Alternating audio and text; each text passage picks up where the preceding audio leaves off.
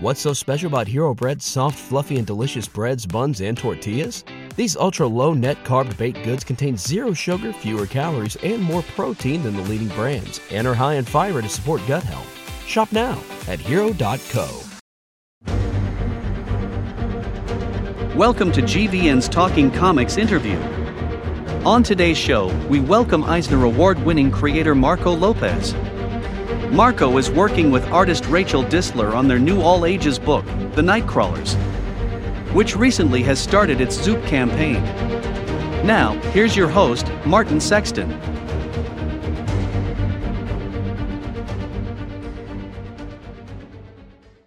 Welcome once again to another edition of G V N's Talking Comics. I am your host, Martin, and today we'll be talking to Eisner Award winner Marco Lopez.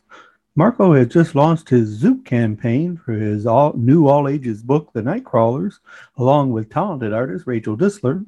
Uh, The Nightcrawlers explores a group of kids from an orphanage uh, who decide to band together and take on some monsters, such as werewolves and vampires. It's kind of a homage to the eighties works of Spielberg, like The Goonies. So we're going to talk about his career, his new book, his campaign with Zoop, and more. So let's welcome Eisner Award winner Marco Lopez to G V N's Talking Comics interview.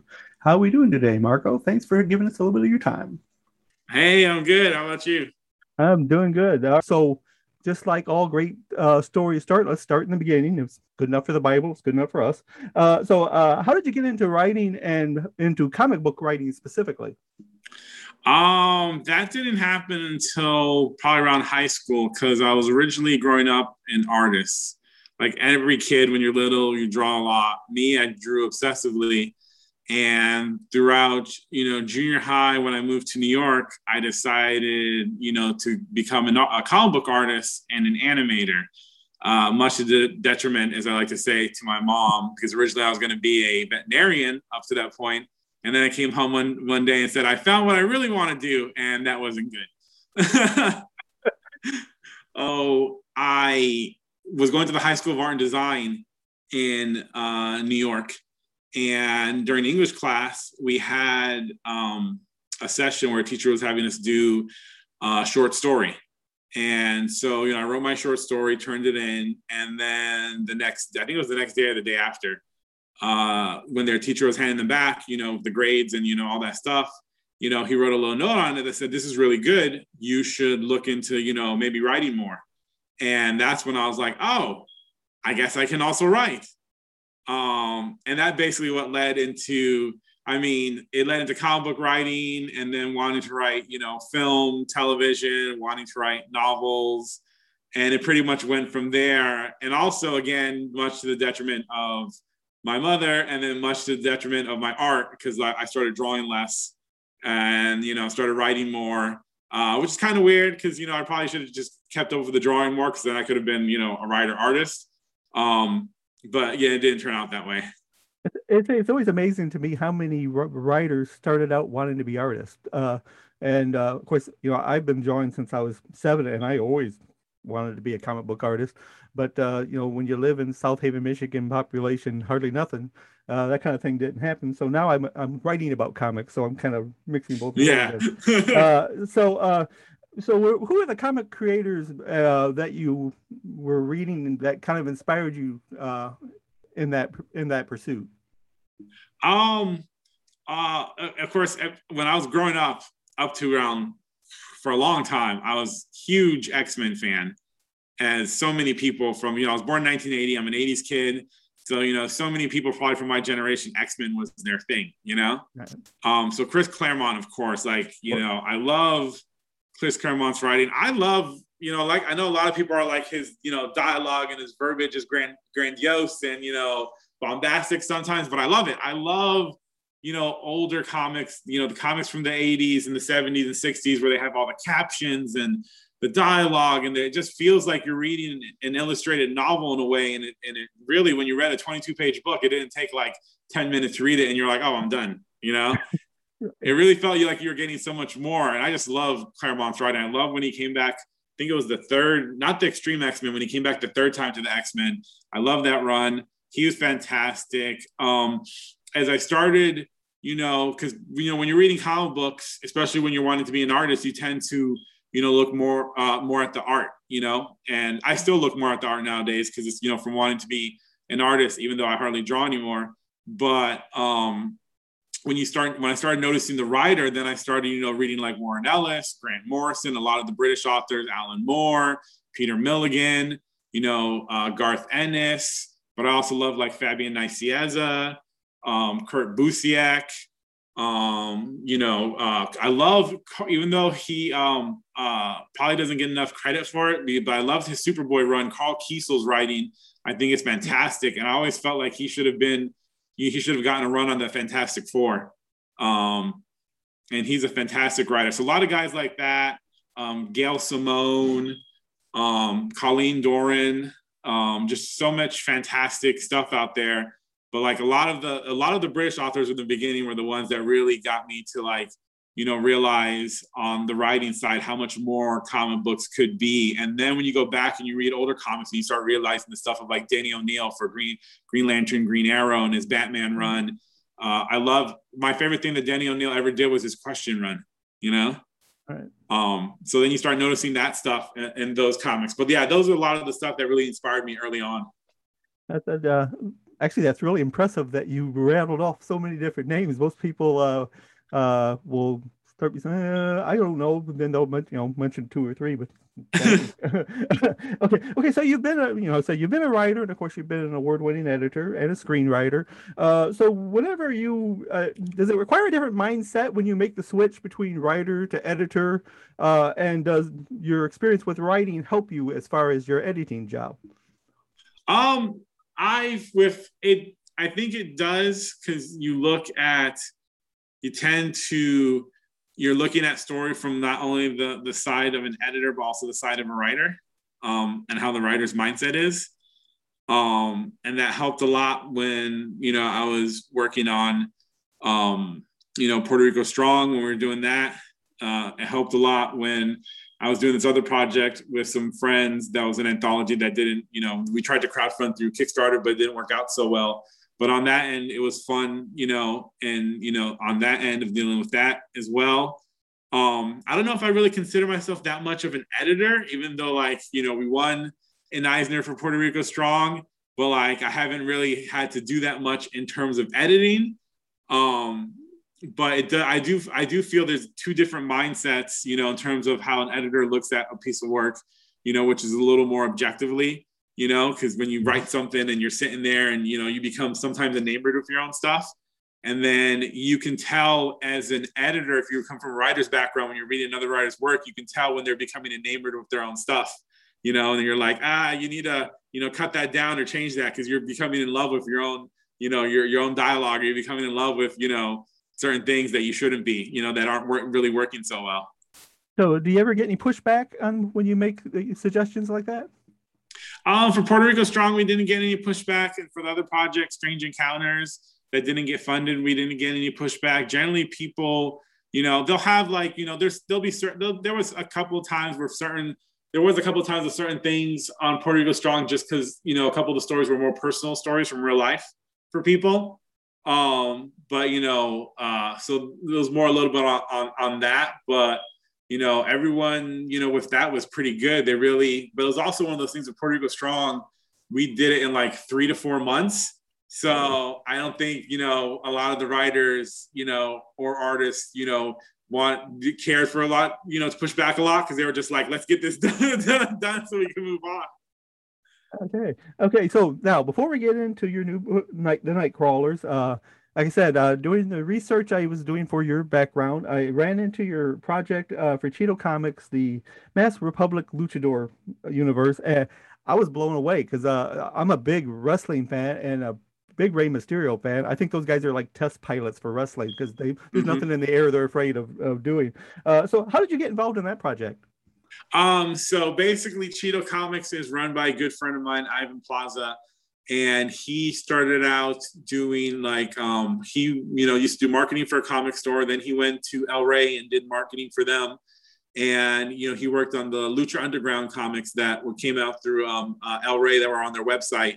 And they did a few print runs of those books, um, that were given out at shows and stuff. But he also did um, some other stuff. And basically, he had teamed up with Mass Republic, um, who had represented these wrestlers like Rey Mysterio, um, you know, Tinieblas Junior, the ones that were in the comics, and other wrestlers. And so they came together with this idea of doing this, you know, sort of, you know, sci-fi, fantasy, horror, superhero take on luchadores, because, you know, wrestling is very much a lot like superheroes. You know, it's yeah. very soap opera-y, you know, bigger than life, mm-hmm. over the top. And, you know, especially, you know, luchadores, you know, going all the way back to like Santos and Blue Demon, and when they were in their own movies, you know, fighting like, you know, werewolves and Frankenstein's monsters and aliens and all that. So we took that idea and was like, what if someone did a modern version of all that, and it was a shared universe? And, you know, let's start it off with a bunch of one shots that basically kickstarts the universe, and then we would go from there. And so we did five one shots that were collected into a hardcover and softcover graphic novel. And each one was basically, you, there were one shots, but I, I'd like to call each one like issue zero, you know? And then after that, we would have gone off into, you know, different miniseries for each one. Um, that didn't, I mean, they did, they did well, and the trade sold well, but, you know, the licensor um, didn't want to continue on with the, with the books for miniseries for their own personal reasons, you know, that, you know, I don't want to get into. So um, they didn't, but they did, people loved them. We got, you know, great reviews. We got quotes from pro, you know, you know, a lot of pros were kind enough to read some of the books and, get, and give us quotes if they liked them. And we got quotes from like Brian Edward Hill, Mark Waid, you know, uh, you know, uh, Mark Russell, you know, Jamal Igle, from a, a variety of creators in the business um, who had nothing but great, you know, Justin Jordan, who had nothing but great things to say about the books and loved them and thought they were a lot of fun. Um, so it, it, it went really well. They were in uh, Rolling Stone's, I think it was twenty eighteen, the Rey Mysterio book debuted. So it was in Rolling Stone's twenty-five Best Things We Saw at San Diego Comic-Con. You know, uh, it was just, it was a lot of fun, and people loved them. And I wish we could have continued them, because we had a lot of ideas for some like crazy, fun stuff, big event stuff. And it was going to just, it was just going to be wild. That's, that's a shame, really, because uh, I say because it really looks cool. Uh, okay, so let's talk about the Nightcrawlers, which actually the Zoop campaign for that started today, I believe. Yeah. Uh, so uh, tell us a little bit about what was the inspiration for the book, and uh, just tell our followers what pretty much what it's what it's about. Um, so the inspiration was, you know, again, it's being a, uh, you know. BetMGM has an unreal deal for sports fans in Virginia. Turn five dollars into one hundred fifty dollars instantly when you place your first wager at BetMGM. Simply download the BetMGM app and sign up using code champion one fifty. Then place a five dollars wager on any sport. You'll receive one hundred fifty dollars in bonus bets, regardless of your wager's outcome. And if you think the fun stops there, the King of Sportsbooks has plenty of surprises in store. Check out daily promotions, same game parlays, live bets, and so much more. Download the app in Virginia today and get one hundred fifty dollars in bonus bets instantly from your first wager, only at BetMGM. BetMGM and GameSense remind you to play responsibly. See bet M G M dot com for terms. twenty-one plus only. Virginia only. New customer offer. Subject to eligibility requirements. Rewards are non-withdrawable bonus bets that expire in seven days. Please gamble responsibly. Gambling problem? Call one eight hundred gambler. Promotional offer not available in Washington, D C. What's so special about Hero Bread's soft, fluffy, and delicious breads, buns, and tortillas? Hero Bread serves up zero to one grams of net carbs, five to eleven grams of protein, and high fiber in every delicious serving. Made with natural ingredients, Hero Bread supports gut health, promotes weight management, and helps maintain blood sugar. Hero also drops other limited edition ultra-low net carb goodies like rich, flaky croissants and buttery brioche slider rolls. Head to hero dot co to shop today. Adult who grew up in the eighties, being an eighties kid, I love, you know, Uh, that Spielbergian, as they call it, um, you know, touch of cinema, Gremlins, Goonies, you know, a lot of that stuff that he produced, you know, um, Close Encounters of the Third Kind, E T. E T is my favorite movie.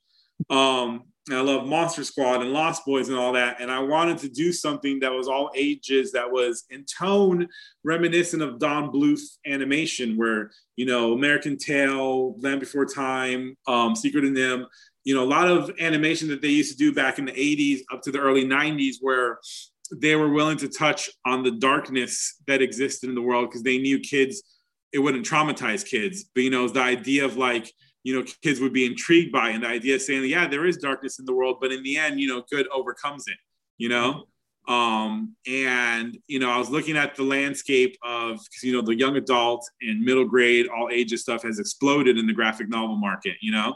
Mm-hmm. Um, and I was liking a lot of stuff that was out there, but I felt what was missing is that, you know, Don Bluth touch, those type of stories that, you know, they touch on the darkness, they push a little, you know, the P G, I guess, you, you know, you use a movie term, the P G edge of, you know, family film, kids entertainment. Um, and I thought that would be awesome to do as a graphic novel series, to do this idea that I had was, what if you take, you know, what if like in horror movies where you always have the survivor, and usually it's a survivor girl, you know, but what if you had these kids that, you know, from different backgrounds, and they all survived horrific, like supernatural experiences where they became orphans. And so they're in this orphanage that's run by this very, you know, Christopher Lee type. Um, and these kids decide to come together and form a group called the Nightcrawlers to, you know, basically hunt monsters and to make sh- and defend other kids from monsters and make sure that they don't become orphans like them, you know? Right. So in a way, it's a little also inspired kind of like by X-Men, because you have kids in, an, in, a, in, a, in a school, but it's an orphanage, and you have an older man who's, you know, running it. And, you know, they, these kids are on a team. Um, so, you know, it's a little, you know, also X-Men inspired. And then also our main story is about the kids taking on their first case. Um, and it's basically this kid who believes his parents were replaced by werewolves, you know, so he believes that his parents aren't his real parents, that they're replaced by, you know, doppelgangers that are werewolves, you know. And then what happens is the kids end up running into a, um, what's now a villain, but what used to be a hero from their caretaker, Jacob, who runs the orphanage, the old man, from his past. And they find out that they're not actually the first Nightcrawlers, and that there's a reason why, you know, they came up with that, you know, name. And it's a whole, there's a whole thing into it that I don't want to spoil, but, you know, so it's a whole big thing. There's a whole bigger mythology here playing out. Um, if this is successful and we get to do volume two and three and stuff like that, that's playing out across the whole thing. Oh, excellent. Okay, so you uh, recruited uh, Rachel Distler to do your art. Uh, uh, how did that uh, collaboration come about? Um, I uh, we, me and Rachel have been talking and working on this project for years now, and I was so happy when it landed at Ablaze. But I think I met Rachel, I think it was twenty seventeen. It might have been twenty sixteen. I think I, I know I found her online. I don't remember if it was DeviantArt, or I don't remember if it was PencilJack or Digital Webbing. It was some, you know, space that I used to use in the early two thousands to, you know, talk to artists and fellow comic book writers. And I think I made a post on there about looking for an artist for a project, you know, and she had, you know, a bunch of different people responded, and I really liked her art. And so we just started talking, and I was like, hey, you know, I'm looking for a collaborator for this, you know, this idea that I've been working on. And I think it would make a great, you know, all ages graphic novel series. And that's a space that's doing re- really well. And would you be interested? And she was. And we got sidetracked a little by life stuff, you know, that sidetracked the production of this. Um, but she's, you know, she's phenomenal. Like, her designs are fantastic. Like, I mean, again, comics, it's, you know, it's a visual medium. So the artist does all the heavy lifting. And she's just been a joy to work with. Like, she's, like, her designs, her take on the kids, just the the, the bigger than life stuff, and just the the earnest, the facial expressions. It's just it's just awesome. I think everyone's really going to be pleased when they read it. I said, I know that uh, you know, and it's funny because uh, you know, we're talking about the Don Bluth kind of animated look, and it, it was kind of what I was thinking when I first looked looked at some of her drawings. Uh, okay, so like I said, you uh, partnering with Ablaze and going with Zoop as your crowdfunder. Why did you choose Zoop?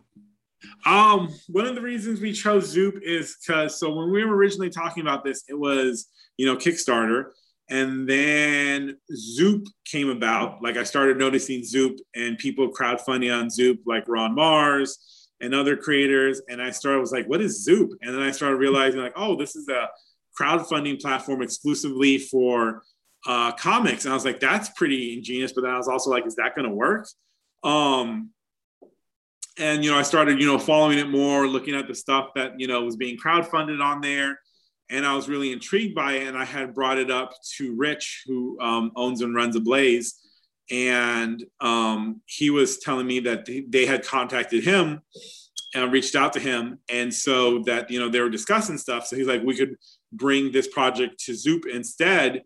And the more we talked about it and the more we went over, like, you know, how involved Zoop is. Like Zoop, you know, unlike Kickstarter, where they're basically like, oh, you know, you create your page, you, you know, submit it, and then they approve it, and then you're on your own. Zoop is, you know, they're like a partner with you on this. Like, they've been a partner the whole way. Like, they, it's not just crowdfunding on this platform. They deal in fulfillment. You know, they're out, they're helping just as much as Ablaze with their marketing is, you know, get, get going out there and getting interviews. And, you know, all this stuff and, you know, social media marketing, Zoop is doing the same thing. You know, they consider themselves a partner, that your success is their success, you know? So they're in the trenches right there with you, you know? And then they're, they, and then after the, the, the campaign's success and it's over, they're going to be, you know, de- you know, dealing with the fulfillment and all that stuff and working with Ablaze and everything. So it's more involved and more uh, a greater experience, a more fulfilling experience, and having, like, they're basically a partner in this, you know? Right. So I know that uh, most of the creators that I've talked to have, you know, have fund, uh, funded through Zoop. Except basically the, they do a whole lot of the heavy lifting that you normally through Kickstarter have to do yourself. Yeah. Uh, and so it kind of frees you to do what you do, you know, uh, create. So to say, it's been re- really successful. And I've, I've actually, uh, matter of fact, I, I contributed to your campaign before we talked. Oh, awesome! Uh, Thank you. Uh, I I love signed books. I can't I can't resist. uh, okay, so. Uh, So, like I said, the campaign has begun. So now, if uh, fans will go to your, your uh, the website for Zoop, which is zoop dot g g slash c slash the Nightcrawlers, uh, what will they find there? Um, they're gonna find, basically on the campaign page, they're gonna find an awesome trailer uh, that's on there, which is me, Rachel, discussing the book, and then, you know, art from the book and, you know, pages and stuff like that. They're going to find out what the book's about. They're going to find out the rewards, you know, digital copies, signed copies, um, you know, the poster. They're going to find the, um, you know, basically uh, get drawn in the book in the background, you know, stuff like that. And a, a variety of other rewards, you know, add-ons and stuff, um, pages from the book that, you know, you can purchase, um, you know, things like that. Um, And it's a very, it's a great campaign page. Like you said, like, you know, they did all that. And it was, you know, input from, you know, Ablaze, and then input from me and Rachel. And, like, you know, that was great, because I did a Kickstarter earlier this year that we're working to uh, finish up. We're about to go out to printers towards the end of this month, the beginning of December. I did like a sword and sorcery book um, and a little sixty-four page thing, and having to do all of it yourself.